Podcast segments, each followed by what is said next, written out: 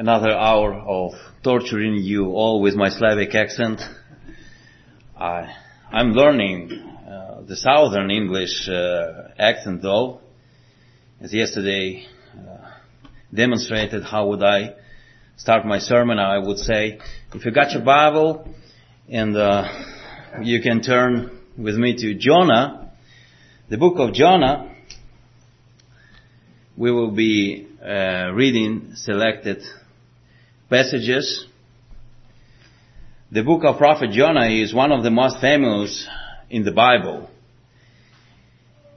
Almost everyone knows it. Kids know it. This is the most interesting story that captures the minds of kids in Sunday school and camps. So what if not only kids, but adults also feast on these truths, which will be a great blessing to us too. Even if you are, if you have heard these truths many times, I hope that another study will help affirm what you have heard before and get back to reflecting about them. It is very beneficial for all of us to meditate in our hearts on these very useful and wonderful truth about God dealing with His children, and that would be my emphasis this morning. But beyond being well known, Jonah is our favorite prophet, isn't he? This is our favorite prophet because he represents our lives. Lives that aren't always characterized by obedience to Christ. And much to our regret, like Jonah, we often choose to learn things the hard way. So I called this message our favorite minor prophet redirected. And we will be reading several verses from this book. By the way of introduction, this book is different from other prophetical books. In this book we see not so much the prophecy itself, as Jonah's life, uh, whose name means dove. Uh, those moments when he didn't want to obey God. So the prophetic message of Jonah is not as, em- as emphatic in this book as his experience with God.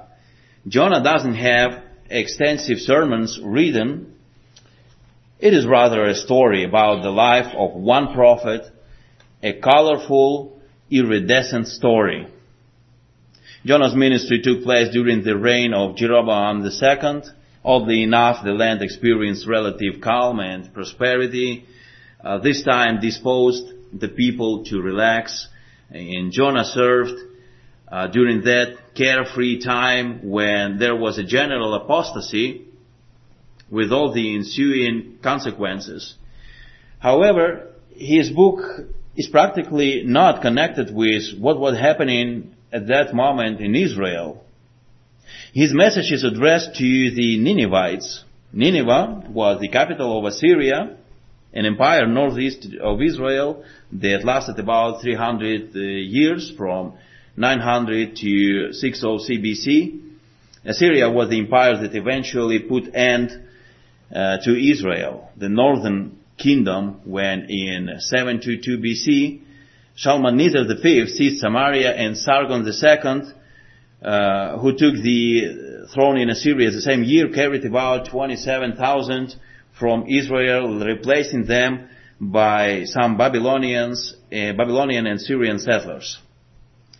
That would happen about uh, 80 years after Jonah's ministry, the remainder of Assyrian Empire was crushed in the Battle of Carchemish in 606 or 605 BC.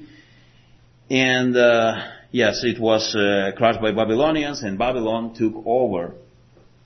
So, so basically, Jonah was sent to Nineveh to preach to Assyrians. I will touch on three critical points of the story, and I'm done. First, we see Jonah the fugitive. He doesn't want to preach to Assyrians. He says no. He has his objections and he just flees. Jonah flees from God who sent him for a mission and he didn't want to fulfill it. Second, we see Jonah the penitent. Jonah is brought to repentance and does the job commissioned to him. And third, we see Jonah the unmerciful being dealt with. And Jonah's heart is being treated deeper. So first, we have God's word to Jonah. We have God's mission to Jonah. Then we have Jonah's reaction to God's word. Jonah responds, not in a proper way. By the way, the whole book is uh, built on two words, two messages of God to Jonah. This is the structure of the book. Twice, God uh, starts speaking to Jonah. First, in the first chapter, now the word of the Lord came unto Jonah, the son of Amittai, saying, then again, reboot in the third chapter, and the word of the Lord came unto Jonah the second time, saying, in both cases, there is a word of God to Jonah. In both cases, there is a certain reaction of Jonah, and in both cases, God has a certain reaction back to Jonah and some explanations. The entire structure of this book is built around this, twice God's word, twice Jonah's reaction, and God responding to Jonah each time. So chapter 1, verses 1 through 3, we read, Now the word of the Lord came unto Jonah the son of Amittai saying, Arise, go to Nineveh, that great city, and cry against it, for their wickedness is come up before me. But Jonah rose up to flee unto Tarshish from the presence of the Lord and went down to Joppa. And he found a ship going to Tarshish, so he paid the fare thereof and went down into it to go with them unto Tarshish from the presence of the Lord. Well, uh, verse 1 first. And, uh, and, and verse 2. Uh, go to Nineveh, that great city, and cry against it, for their wickedness is come up before me. Nineveh, what, Nineveh has reached the point where the direct and immediate intervention of God is needed. And God determines to send Jonah at this point in history. His word to Jonah was, go and preach against Nineveh. The command was, preach against, cry against it. It was not a call to repentance, it was a proclamation that they would be punished. But Jonah rose up to flee unto Tarshish from the presence of the Lord. The exact location of this ancient city, Tarshish, is impossible to determine since there are several places with a consonant name in the Mediterranean which were the sources of metals for the Phoenicians in Tyre. Uh, one of the versions is the southern coast of Spain. The Phoenicians uh, had reached the Iberian Peninsula. Uh, some believe that the modern city of Cadiz uh, was Tarshish in antiquity. By the way, at a distance of 155 miles from Cadiz, there is a small village in the south of Spain called Tharsis in the province of Huelva in Andalusia. Another common version is the island of Sardinia. It is closer than Spain, but still far away from Nineveh, from from uh, Joppa. If Tarshish was in one of these places, usually Spain is referred to, uh, then the distance from Israel to Tarshish was several times greater than the distance to Nineveh. Jonah really began to run far away. Whatever the case may be, Tarshish was west uh, of Israel, and Jonah fled across the sea in the opposite direction from where he was sent. But Jonah rose up to flee unto Tarshish from the presence of the Lord and went down to Joppa and he found a ship going to Tarshish, so he paid the fare thereof and went down into it to go with them unto Tarshish from the presence of the Lord. Jonah's task was to go to Nineveh, the capital of a state hostile to Israel. Uh, he had to undertake a journey that would take up to up to three months approximately not a safe journey to a country which Jonah disliked so much. But Jonah had his objections, we have already said, to the sovereignty of God. God who wanted to save those people and uh, Jonah said, I don't, I don't want those people to be saved. First, they were Gentiles. The practice of preaching to the Gentiles was not so familiar to Jonah. It was established later. Isaiah, Jeremiah, Ezekiel, go there, go tell Tyre, go tell Sidon. It was an unusual assignment in times of Jonah. His national dignity as a Jew was wounded. Israel, instead of being a blessing to all the nations of the earth, quite quickly rooted in his own pride, exclusivity, uh, very clearly separating himself from other people, and indeed, other people were pagans, and they worshipped idols, and God punished them, but God never allowed Israel to be proud of it, to cultivate conceit that they were so good. On the contrary, God repeatedly said, know that this is not because you are great, you are the most insignificant, you are the smallest nation at that time. Uh, the issue with many believers is that knowing God, they gradually begin to perceive their position before Him as some kind of their own merit and begin to oppose God. Some sinners are considered by certain people to be more unworthy of hearing the gospel than others. Now the second reason was why Jonah didn't want to preach to Ninevites. The second reason was that Jonah was not ignorant of the atrocities committed by the Assyrians. I don't want to see those people saved.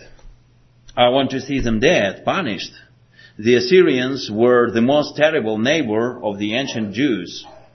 Their military tactics were all one of the most brutal in history.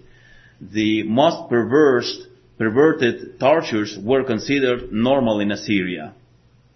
They performed such tortures that the next city would know what awaited them if they did not submit, uh, gouging out eyes, pulling, ro- uh, pulling ropes through perforated lips and chins, uh, impaling, burning children, uh, flaying, decapitating heads on, uh, on poles, cutting off body parts.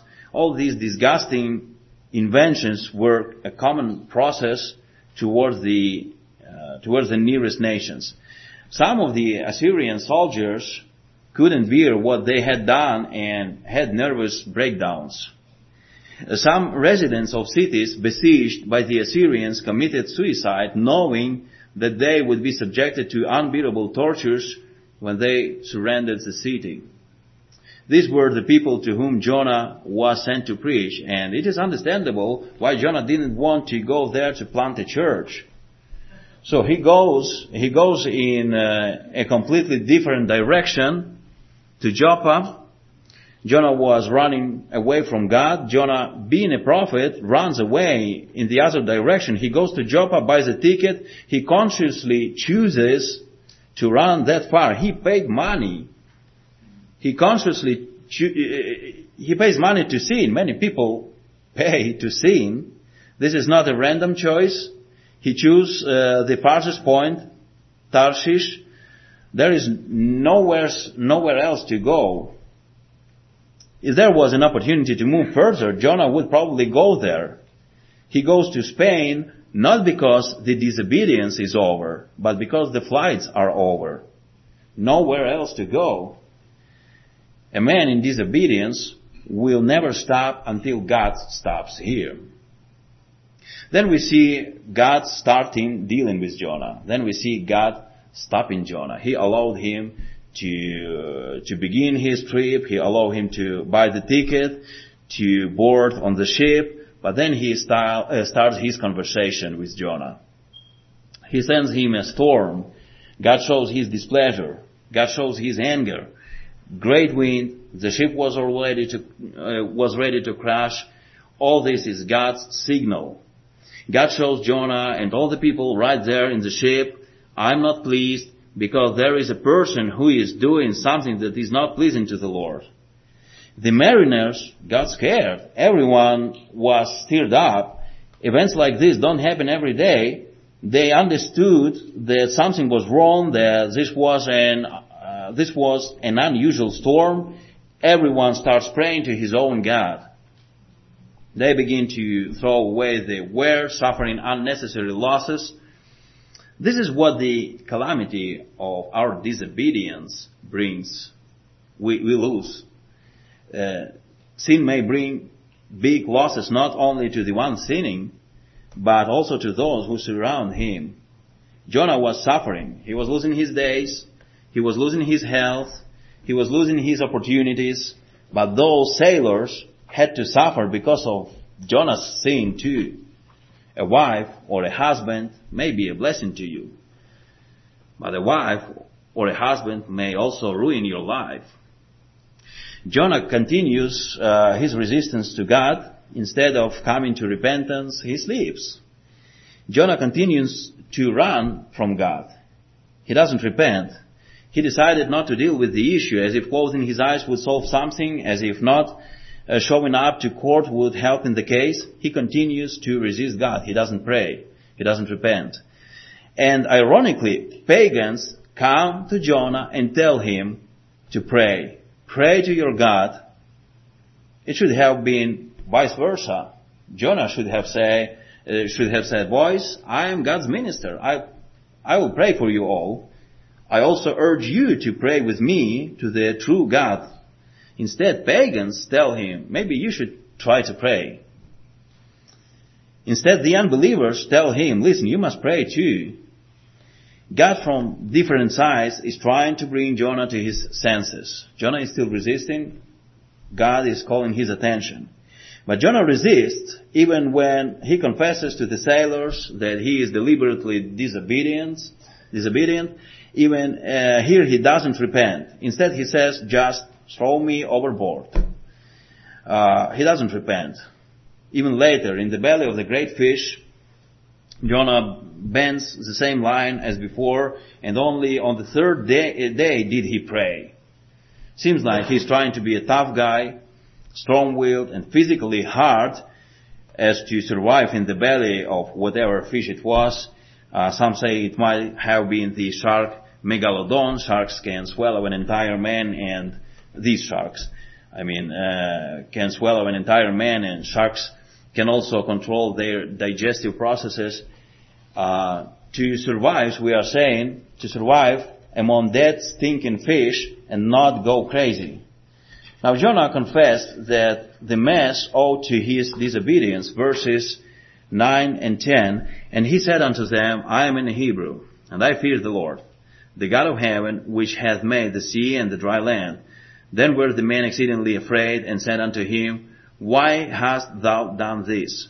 For the men knew that he fled from the presence of the Lord because he had told them. The problem for many Christians is the gulf that exists between correct theology and practice. Jonah says, I fear God. God created the sea that is trying to swallow us up. God created dry land to which we are so eager to land. Jonah was a theologian a good theologian.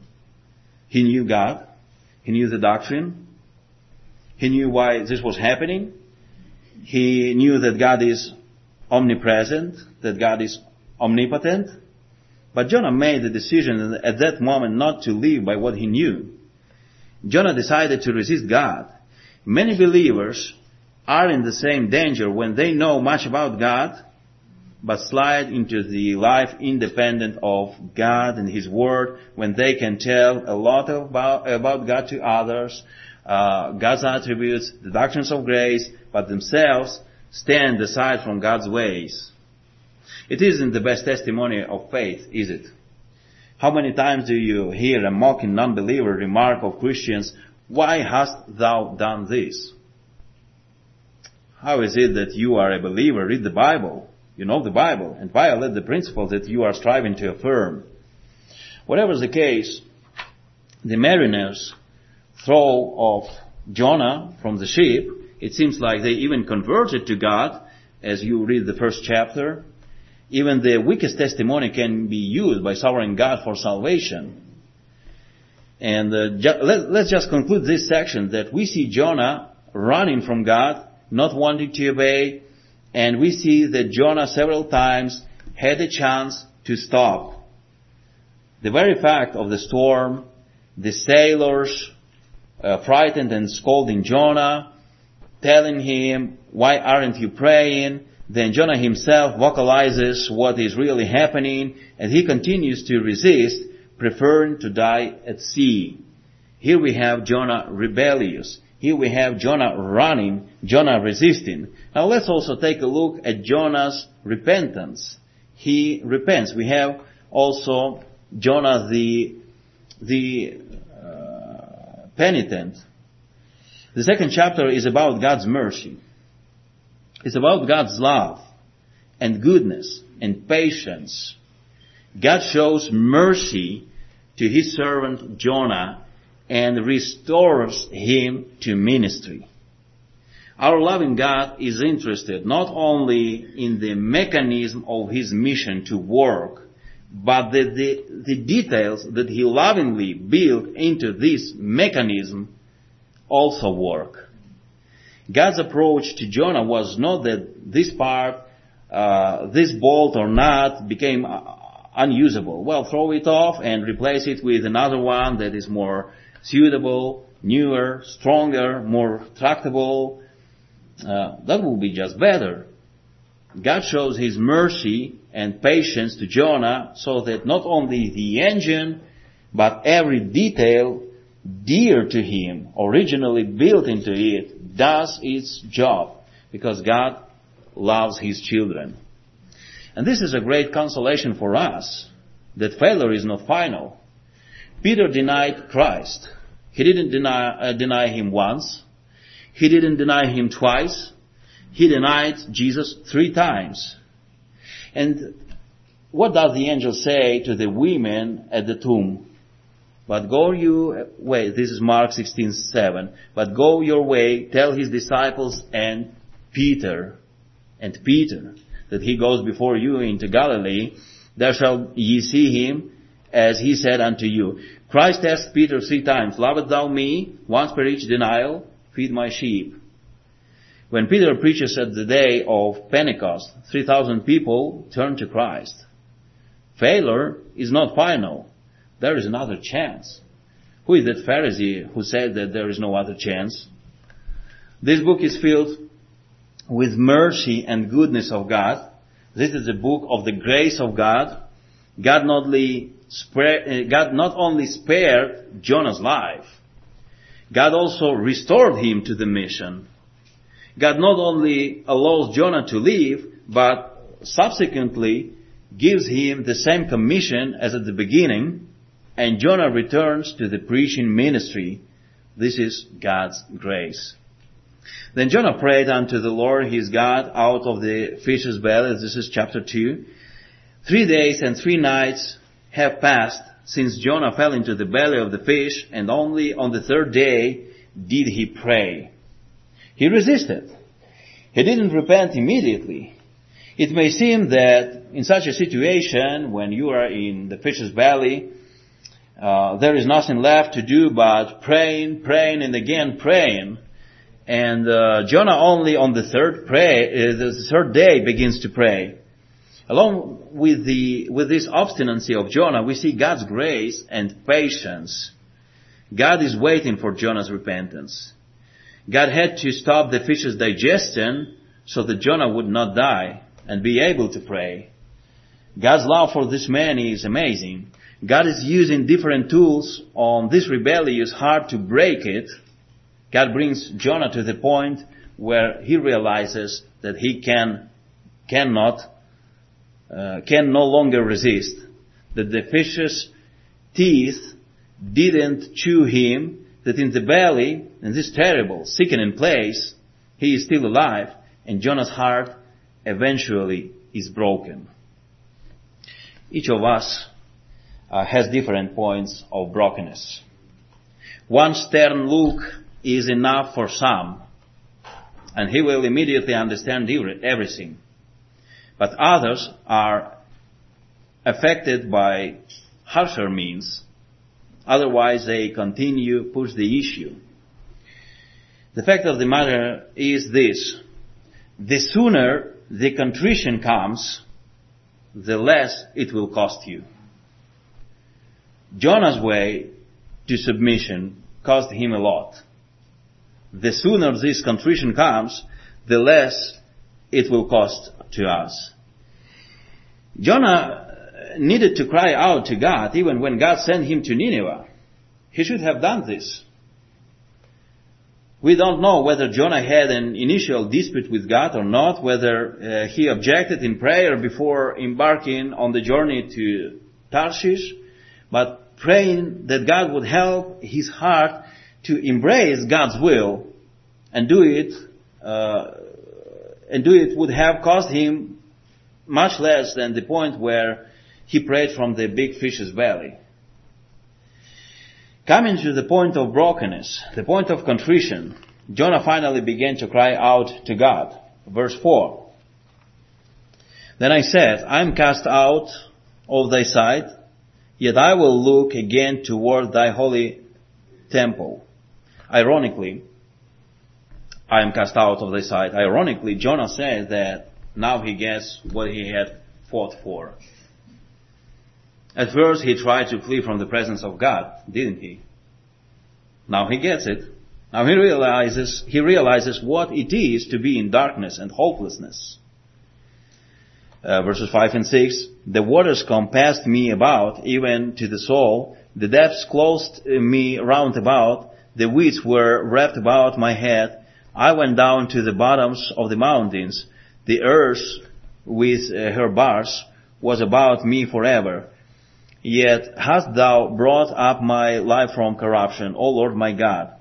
We often talk about the terrible experience uh, of Jonah in the belly of the fish, but the experience of a drowning person is no less frightening when water tries to penetrate the body, uh, throughout the body, and Jonah probably uh, floundering with his arms and legs realized that only a moment separated him from death.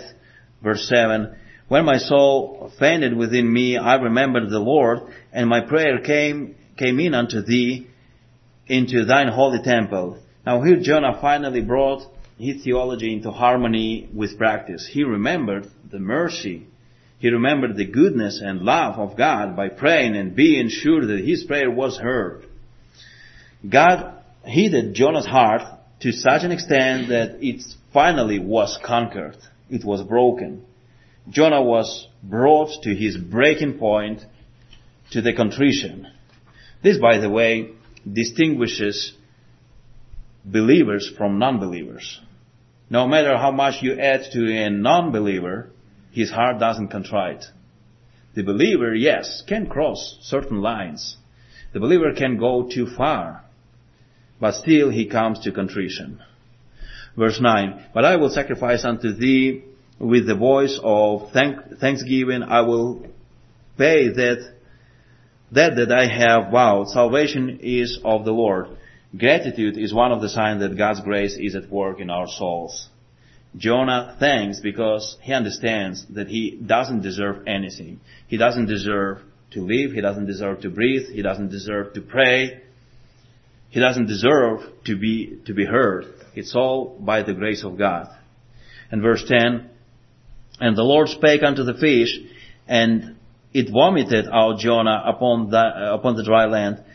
God told the fish to throw out Jonah, not just somewhere in the middle of the sea, on the fragments of something, and then get to the land on your own.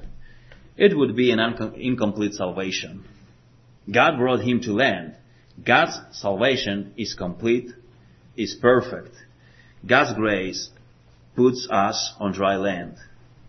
God gave deliverance to Jonah after his prayers. Prayer.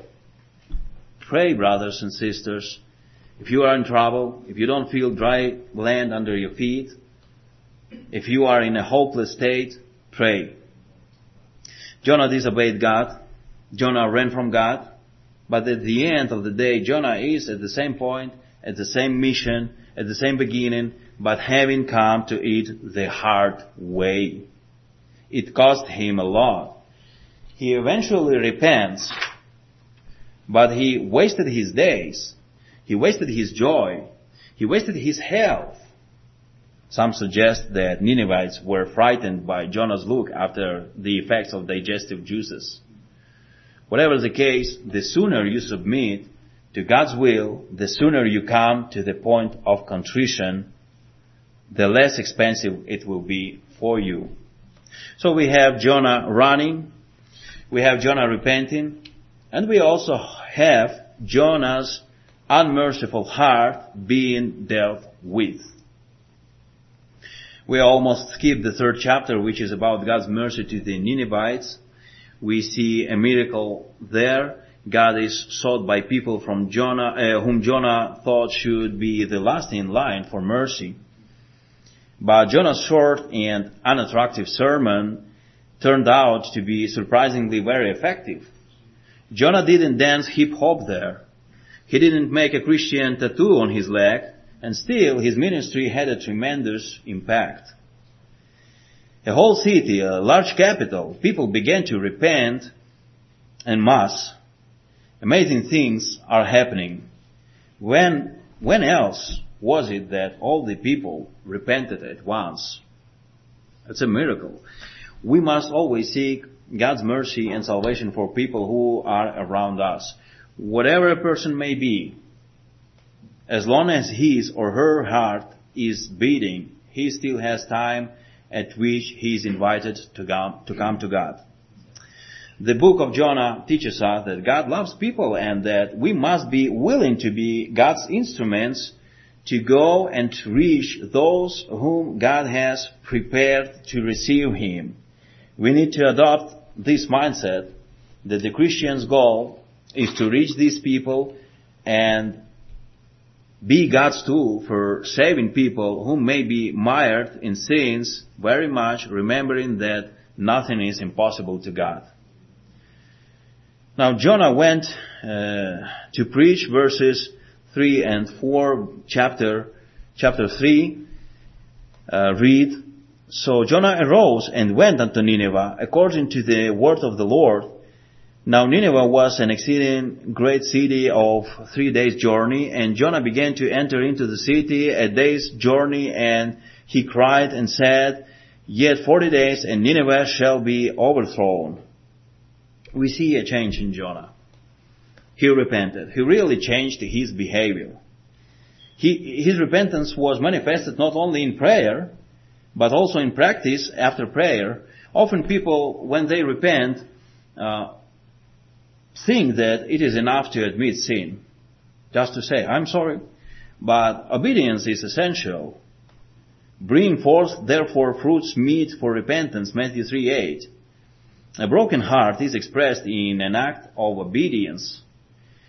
We see the genuineness of Jonah's repentance because once he got to the dry land, he didn't try to take another flight somewhere else to escape from Nineveh uh, nor pretend to be sick or whatever. He really goes to preach to Nineveh, the capital whose country kept the whole region in fear, and Jonah boldly preaches to those people. His, me- his message was quite uh, bold. Paul, Paul, Apostle Paul said that he was ready to preach in Rome, the political, economic, military center of the world he knew. Nineveh was no less crazy idea. But Jonah goes to preach fearlessly because he has changed his mind. He has, he has changed his behavior. There was a brokenness in him. He really understood that he had to go. And if he doesn't go, he's in trouble. Often God needs to lead us through difficult troubles, through trials, just so that we become tools in His hands. God wants you to be a tool in His hands, and He achieves brokenness in your heart. Jonah learned his lesson this time, obeyed, and went to the mission. But this is not the end of the story. He had issues in his heart. We have the fourth chapter there. We have the chapter where God, like a dentist, had to drill these this canal more to clean this nerve again in order to pull out the remnants there. There are still issues in Jonah's heart. Jonah preaches to Nineveh. Nineveh repents as Jonah preaches. But this is not the end of the story. It turns out that Nineveh's repentance upsets Jonah. it turns out that the mercy of God upsets Jonah. He didn't want these people to repent. And he didn't want God to show his mercy to those people. Jonah preached, but he preached without love. Well, he was, he was uh, most probably very glad that God had mercy towards him, but he didn't want mercy for Ninevites. But this book shows how we can be obedient to God, but without love. We seem to be obedient, but we do it without love for Him. The first chapter was about Jonah the fugitive. The second chapter was Jonah the penitent. In the third chapter, Jonah does, in the third chapter, Jonah does what he is commanded to, but in his heart, there is no love. He gets irritated. Jonah gets angry when he sees that God has mercy on Nineveh. And this is evidence that he didn't have the right motivation in what he was doing. He wanted them to die. So the fourth chapter deals with Jonah's heart issues. Let's read the first, uh, the first verse. But it displeased Jonah exceedingly, and he was very angry. Why is the fourth chapter needed at all? After all, the goal has been reached. Jonah preached. What else is needed? Jonah completed his mission. Let's go home. But here God shows an x-ray of Jonah's heart. Why he didn't want to go to preach to the Assyrians. And God continues to work on Jonah's heart. Jonah, you are trying to live your own way again. Verse 2. And he prayed unto the Lord and said, I pray thee, O Lord, was not this my saying when I was yet in my country? Therefore I fled before unto Tarshish, for I knew that thou art a gracious God and merciful, slow to anger, and of great kindness, and repentest thee of the evil. I knew you like to be merciful, Jonah says. That's why I didn't want to go and preach to Nineveh. I didn't want them to repent. That's what he basically says. Jonah raises theological excuses. Often in the theological debates we are only able to see arguments and not to see people. For Jonah, the Ninevites were a concept, not a people. For God, these are people, not just concepts. Notice that God is giving the number of people here. And should not I spare Nineveh, that great city, wherein are more than six score thousand persons that cannot discern between their right hand and their left hand, and also much cattle. Uh, these are most likely little kids, those of whom God said that they can distinguish the right hand from the left. That is, the number must be multiplied approximately five times. The inhabitants of Nineveh for God were people, individuals, not concepts. Many of us may perceive the people around us as statistics of perishing sinners, a demographic trend, but every perishing sinner is a special person, a human being made in God's image and likeness. The value of the human soul for God is great. Jonah, having agreed to preach, still didn't resolve the issue of mercy inside. Yes, he agreed to preach, but he has not yet brought his heart into full harmony with God's heart. Prior to that, he didn't want to preach. That was his problem. Now he has gone to preach, but with the expectation that Nineveh would be destroyed. But God continues to work in his heart. God's purpose for our sanctification is the transformation of our hearts, that is our inner world. And when the heart is transformed, this is reflected in external actions, in decisions, in words, for as he thinketh in his heart, so is he, Proverbs 23, 7. God continues to work on our hearts. It's not enough to just bite the bullet and make it over. Maturity is when our heart is brought into harmony with God and when actions of obedience to God come from the heart. And God continues to put us in various circumstances so that we learn to be in harmony with Him, so that we imitate Him. God provides visual material to Jonah, giving him the shade of a gourd. Then the worm smites the gourd, it dries out. Here Jonah experiences firsthand what it means to be slow to anger. Perhaps at this point, uh, we would expect God to stop and not continue, close the topic, and send Jonah home to get some sleep. But God mercifully, God patiently, carefully explains to Jonah his problem, giving him all the same time a visual aid, at the same time a visual aid. God loves his servants and shows extraordinary patience incomprehensible to us. If we are honest with ourselves and dive into our hearts, examining our sinfulness in the light of God's Word, God's patience with us is incomprehensible. God doesn't say to Jonah, you may go home, you did the job, see you later. God has His purposes which He reaches in our hearts. And we need more lessons. Jonah's story didn't end with his preaching. He needed more.